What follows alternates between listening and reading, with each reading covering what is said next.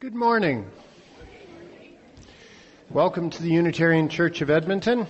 My name is Brian Kiley, and for another week or so, I'm the minister here at the Utilitarian Church of Edmonton. Last night, uh, there was the Dragging Youth drag show took place here, and the host was a little flustered and ran in late. Uh, Go Go Fetch was their name and uh, at one point and, and had gone to the wrong church and everything else and said and you know i couldn't even find utilitarian church on my gps so. I kind of like it. Utilitarian church. I can work with that. Anyway good morning and welcome. As Unitarian Universalists, we are bound together not by a common set of beliefs, rigid beliefs, but by our promise to support one another in our individual searches for truth and meaning, guided by our principles and drawing from many sources. So we do hope that you feel welcome here. Whatever you believe or don't believe, whoever you love, however you understand family, whatever your age or race or ability, you are welcome here. We invite you to join with us on a journey of free thought, spiritual questing, and justice making for as long as you feel comfortable doing so. We extend a special welcome to any new visitors here this morning, and please join us afterwards for coffee and conversation. We begin our gathering acknowledging that we are located on Treaty 6 territory. We respect the histories, languages, and cultures of the First Nations, Metis, Inuit, and First Peoples of Canada, whose presence continues to enrich our community. Our community extends beyond Sunday morning gatherings, so please read the announcements in the order of service and we also have a monthly newsletter available in print and online. And you can join our virtual community on Facebook and Twitter to help you keep up to date on happenings in the extended world. Now, let us prepare our hearts and our minds for worship. Let us let go, just for a time, of our everyday world. We'll silence our phones and other devices. We'll create a space in this hour to simply be together. In the spirit of life and love, we gather. In order to focus ourselves for this service, I invite you to an opening time of reflection as we listen to a prelude that marks the beginning of our service.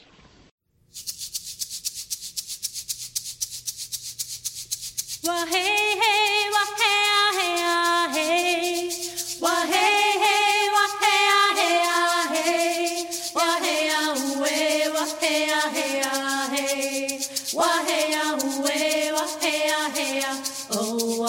hey ah hey ah hey wa hey ah we wa hey ah hey ah hey wa hey ah we wa hey ah hey ah oh ah hey ah hi ah oh ah hey ah hi ah hi ah ya hey hey hey we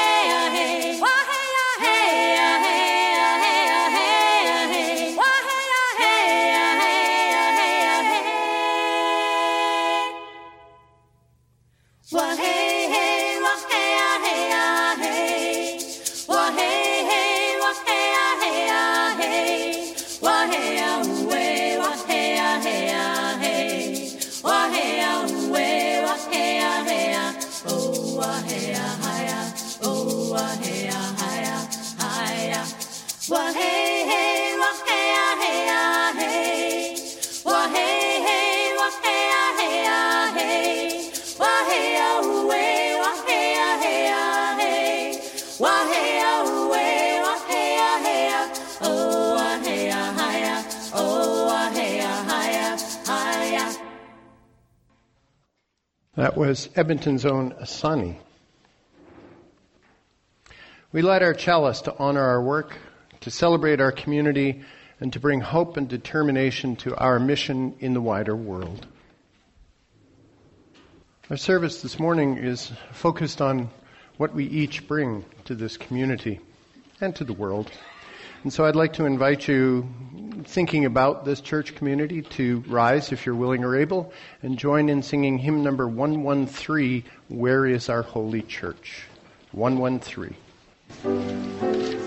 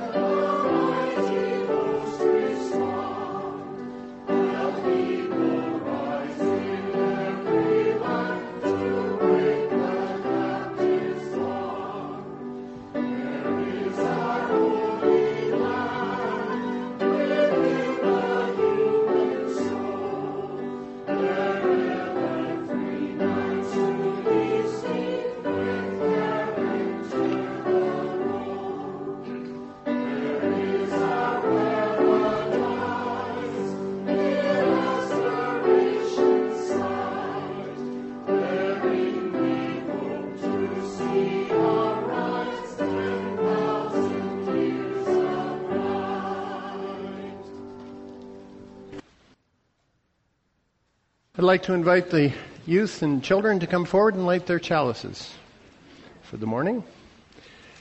And after they have done so, we will sing them out with the words printed in the order of service.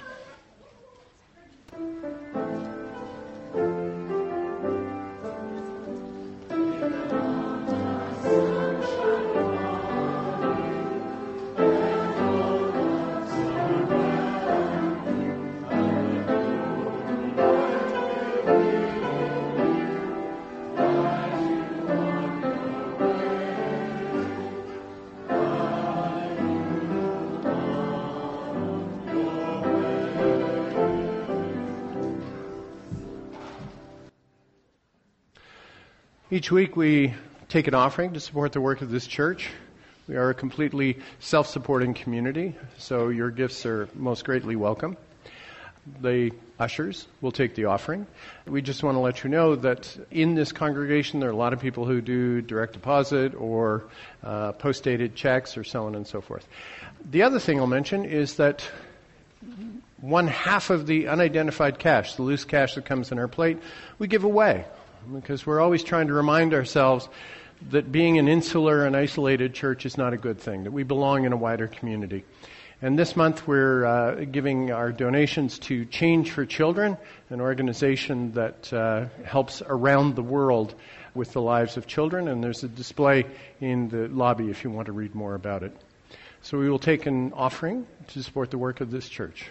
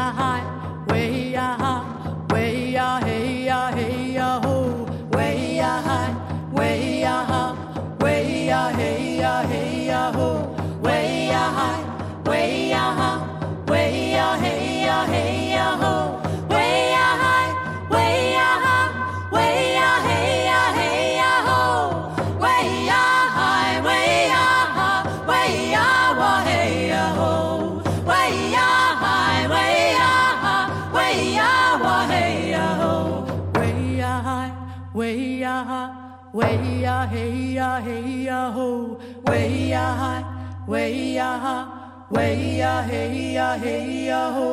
Way ya high, way ya high, way ya, hey ya, hey ya ho. Way ya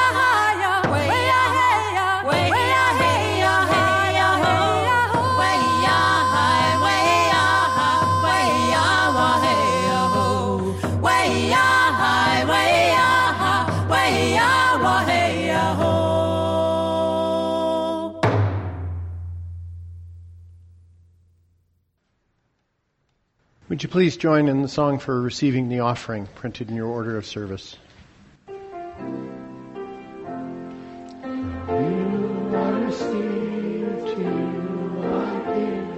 Together we share this we live. From you I receive, to you I give. Together we share, and from this we live.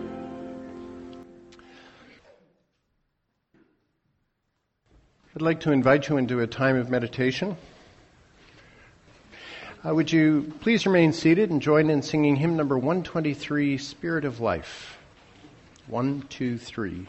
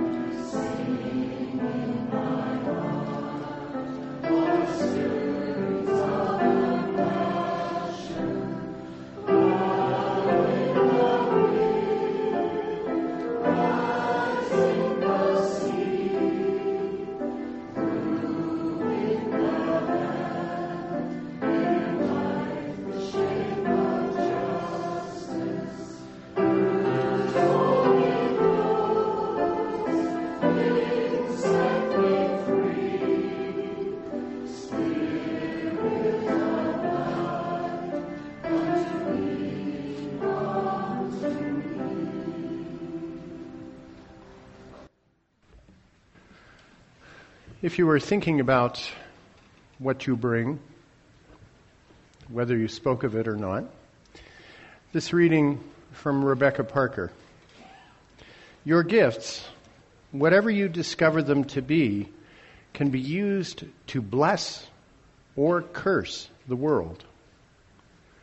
The mind's power, the strength of the hands, the reaches of the heart, the gift of speaking, listening, imagining, seeing, waiting.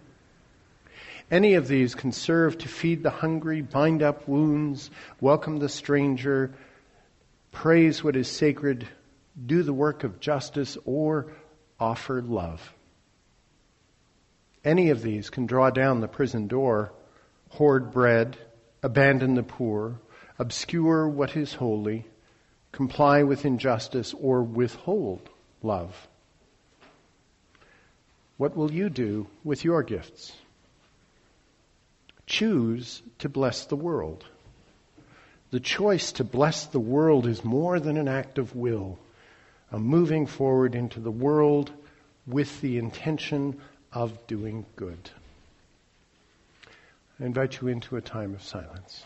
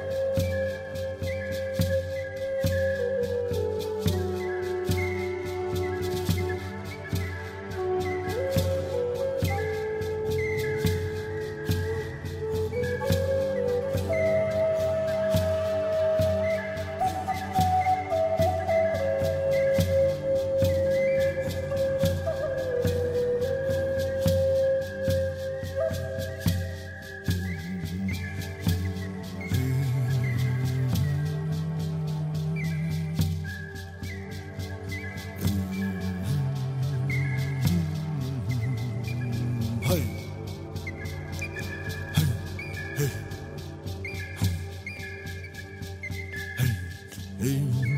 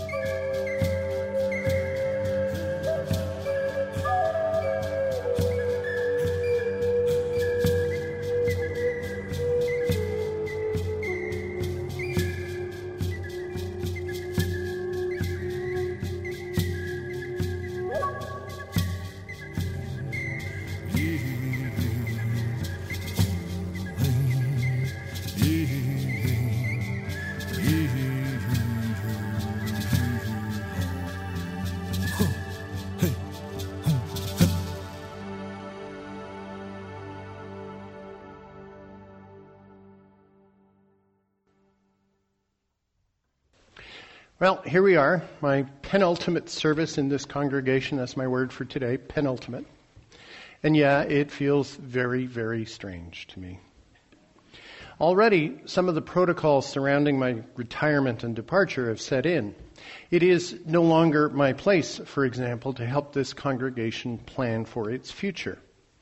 For example, it's odd that at this late date in the month, I have no idea what the services will be in February. The transitional services team has been handling and planning that for some time now. Your future has always been your work to do, of course, and you've done it well.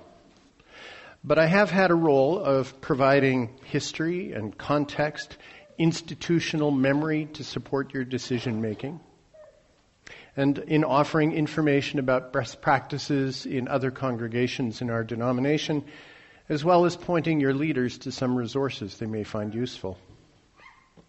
My sense is that you, the members and friends of the Unitarian Church of Edmonton, are actually feeling pretty confident as you move into this new stage. And I'm not surprised by that. The maturity of leadership is what drew me to this community in the first place. You have a history of knowing how to run your own affairs without a great deal of drama. There have really been no significant conflicts in the last 20 years, and those that did arise did not unduly raise anxiety levels of the community. Only a very few people have taken their ball and gone home after not getting their way. Many of my colleagues over the years have been terribly envious of how easy this congregation has been for me to serve. And I'd like to thank you personally because you guys make me look good to my colleagues. Because I don't think it's anything I did. You, you, this is just a solid, mature, well run organization. So I ask you to believe me when I say that other communities experience much more conflict than we have seen here. At my final board meeting 11 days ago, I was asked why we never developed a covenant of right relations here at UCE, a document that spells out how we should treat one another all the time, but especially when we're in conflict. Developing one properly is an intensive year long process that involves the entire congregation. Frankly, we've always seemed to have more important things to attend to first. We haven't had that fight serious enough to make us want to develop one or need to develop one. And that's usually the reason these covenants get made. They're drafted as a means to heal after some great big meltdown, as a roadmap for going forward. There has not been that critical catalyzing event here. Behaving in a principled fashion is an ingrained part of UCE culture. There's a history of resolving differences respectfully, that's kind of the water in which we swim. Were you to develop such a covenant, you would find it merely spells out, I think, the practices you already use. It is a bit sad to see how many congregations did indeed have to go through that process. My point is that this is a healthy community that knows how to run its business without undue drama or excessive insertion of ego. All that being said, there might still be a wee bit of anxiety among you over what's going to happen next. I was talking about that one day before Christmas when I was visiting the Venerable Lilas Lisney in hospital. Lilas, who still has a keen interest in the life of this congregation despite being 137 years old. She told me, she did not suggest, she told me that I had to use one of my final sermons to encourage you, to affirm that things are going to be okay. And she suggested that I find some kind of ritual, and that rang a bell, and we discussed it, and she gave her imprimatur to what we're about to do today. As a newly minted minister, I helped start a brand new BC congregation where there was some tension after a while around how much or how little social justice work we were going to do collectively. There were some passionate people who felt the church would be meaningless unless we were all out on the front lines doing something outside the church. The problem is there's very little agreement about which front lines. Uh, one person really wanted us to do one issue, one person really wanted us to do another issue, a third person wanted a different issue as well. And it was beginning to get a bit stressful. If we did not have a collective social justice effort, we would somehow be letting down the side and not letting our principles. But the thing was, I knew my people. They were all doing some kind of justice work, often as part of issue specific groups like, I don't know, Canadian Wildlife Federation or Greenpeace or whatever, or, or some social justice group, or in their work. The teachers and the nurses and the lawyers. Okay, some lawyers. Sorry, Kat, have to slide in a lawyer joke now and again. Um, all of these people were doing something to contribute to society. And choosing only one course of action would risk offending and even driving away some who were impassioned about other causes or some who just felt that their work was not being valued. So, with the help of a wiser elder colleague, I devised a very simple exercise meant to appreciate all we do as a community. And it's based on a very simple idea. We are all people who care. We all understand that there are many worthwhile causes and projects. We all have demands on our time. As individuals, we might be drawn more to one cause than another, not because it's more worthy necessarily or even more urgent, but because it's the one that speaks to our hearts. It doesn't mean that other causes are any less important. It simply means that we are busy answering our own inner call to serve the thing that moves us. So we devised an exercise to help us appreciate how involved our members really were. Now, considering the transition that you all are beginning, the same exercise with a tweak might serve. There will be lots to be done in the next couple of years, and some significant decisions to be made to help this community thrive. You each have to answer the call in your own way. You each have to serve the needs of a congregation in the ways that serves your abilities, your commitment, and your available time resources. Not everybody can be active at the same level year after year. I have a good friend in my Rotary Club. He is an elder. He's been a member for over four decades. His wife is struggling with her own physical and mental decline. So now this fellow was once very active president, vice president, treasurer, and so on and so forth. Never missed a meeting. He was the guy you could always count on to be the first to volunteer for any task. But he can't do that anymore. He typically only makes about one meeting a month now. He can't carry the load he once did. But two days a year, our club meets at an inner city school. We fund a weekly hot lunch program for them. It's provided by an outside source. We just pay for it. But twice a year, we want to be involved. And so on those days, we either prepare and serve a Christmas dinner for 220 kids or an end of the year hot dog lunch. And those days, my elder friend is always present. Now, these days, he usually does the simple work of folding napkins or handing out juice boxes. It's what he can do now. It's all that he can bring. But he is determined to bring it. And that matters. It matters a lot. He's also one of the first to help fund my cancer charity bike rides. Any community will need people who will do what they can, no matter how small that thing may seem. And believe me, everyone who moves a chair here after one of the church dinners, or picks up the orders of services that are left on chairs, or carries cups to the kitchen after coffee hour, eases the workload of other volunteers and enhances the sense that we are all in this together. So, what can you bring? What do you bring? And know that there are no wrong answers to this question, no intent to make anyone feel that they're letting the side down. Church doesn't work that way, or at least it shouldn't. So, as this congregation moves into its next stage of existence, there's going to be a lot to do. Some people will have to step up and lead the processes of change. But everyone in the community gets to bring something, even if it's only their presence.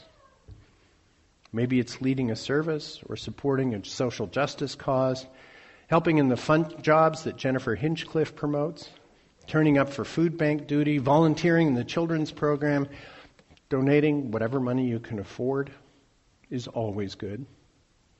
But like my elder Rotarian friend, showing up is important too. If you aren't here, then why are we doing all this work? And as I've often suggested, even attending services and singing the hymns builds this community and makes the minister feel like he isn't wasting his time on Sunday mornings. A perpetual problem in the life, the church life in any denomination is the concern to get people to help and how we're going to pay the bills. Now, some places, uh, in some, some places, the pleas for such assistance can sound pretty frantic at times, pretty anxious. But please notice that around here, the work almost always gets done. Sometimes we have to attach the word eventually. But the work always gets done, and the bills are always paid on time. Your participation is needed and it's welcome, but there is no crisis. Trust me, in the 66 years of this congregation's life, there have never been enough volunteers and there has never been enough money. Yet here we are, alive, connected, solid. It's a common fault among church leaders and ministers alike to think in terms of scarcity, to focus on what we don't have or what we can't do right now. But for the rest of this morning, I want to ignore the feelings of scarcity and focus on what you each bring to the occasion, equation. And this includes anybody, even someone who's here for the first time, if you wish to participate. Every one of us serves the cause of making the world a better place, a more principled and humane society in some way. It's what draws us here, and it's what inspires us to do what we can. And because we are unique and yet inherently worthy beings, we each bring some different gift to the table. You talked about that a little bit in the community question. But let's take it a step farther.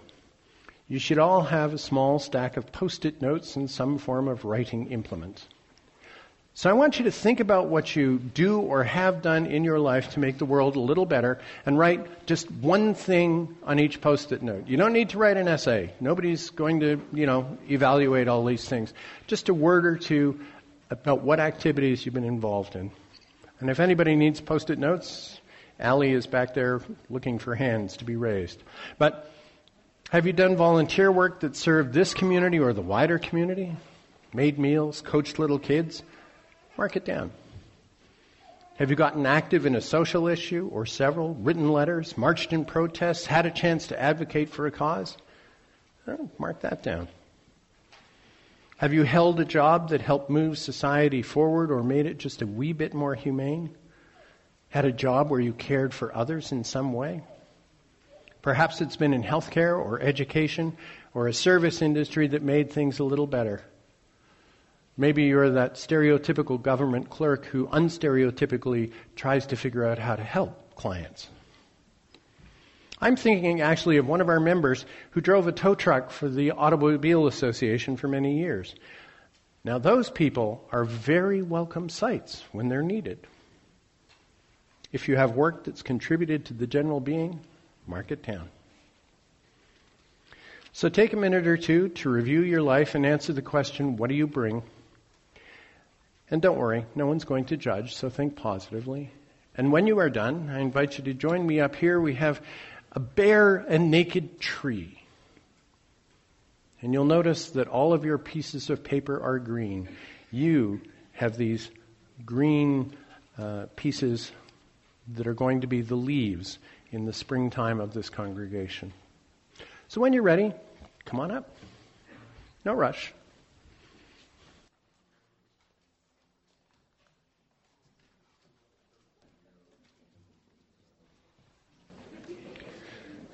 So, by my rough count, there are about 55 people in the room, and by my rough count, that would be from there up, is about 55. So, a lot of people brought lots. Um, and that's fantastic. And you can come up and take a look at what your colleagues have written. Lead a social justice group. board member, building, establishing a co-op housing community, um, chaplain, uh, curiosity and enthusiasm, smiling at strangers. I changed a law, said someone. Church volunteering, uh, all kinds of things, all kinds of things. Volunteered for Minerva Foundation, right? Excellent stuff. People, you're here because you're engaged people, because you want to make the world a better place. That's, that's part of why we're here, because we need to be restored with a sense of community when we've done all those things outside. One of the things I used to talk to the social justice people about was, you know, sometimes people need to come to church on Sunday to recharge so that they can go back and change the world on Mondays. And so it's an incredible array of gifts that we bring. Take a look at that. This naked bare tree trunk was the Unitarian Church of Edmonton, but look at it now. It's tall and strong because everyone who came before and shaped the tradition built our community, and everyone who is here now keeps building the tradition, changing it, reaffirming it, like new leaves coming out on a tree and new branches coming out on a tree. It's always changing, it's always shifting every year, but it's always there. It's got a really solid trunk with no rot and no bugs and no ants and no squirrels. It is a solid trunk. Starting next month, you go into a new spring season, a time of rebirth and church growth. The leaves on this tree are what are going to get you through. So enjoy them all. Thank you. Our final hymn this morning is number 1028 in the Teal hymn book, The Fire of Commitment. And that seems to be mixing metaphors when you talk about trees, leaves, and fire, but we'll get through it. 1028, I invite you to rise and sing.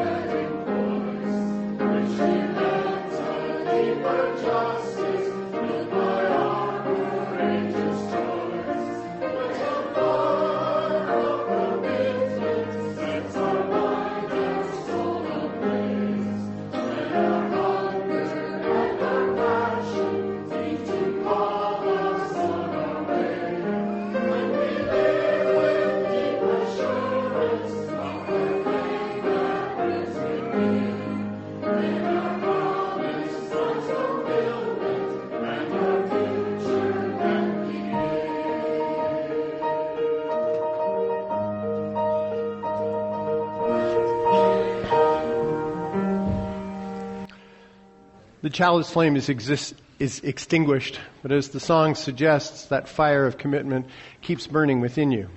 So as you leave this place, carry that flame and share it with those you know, with those you love, and most especially with those you've yet to meet. We have a tradition of joining hands and singing Carry the Flame of Peace and Love until we meet again, and then ceremonially sitting down again to listen to announcements.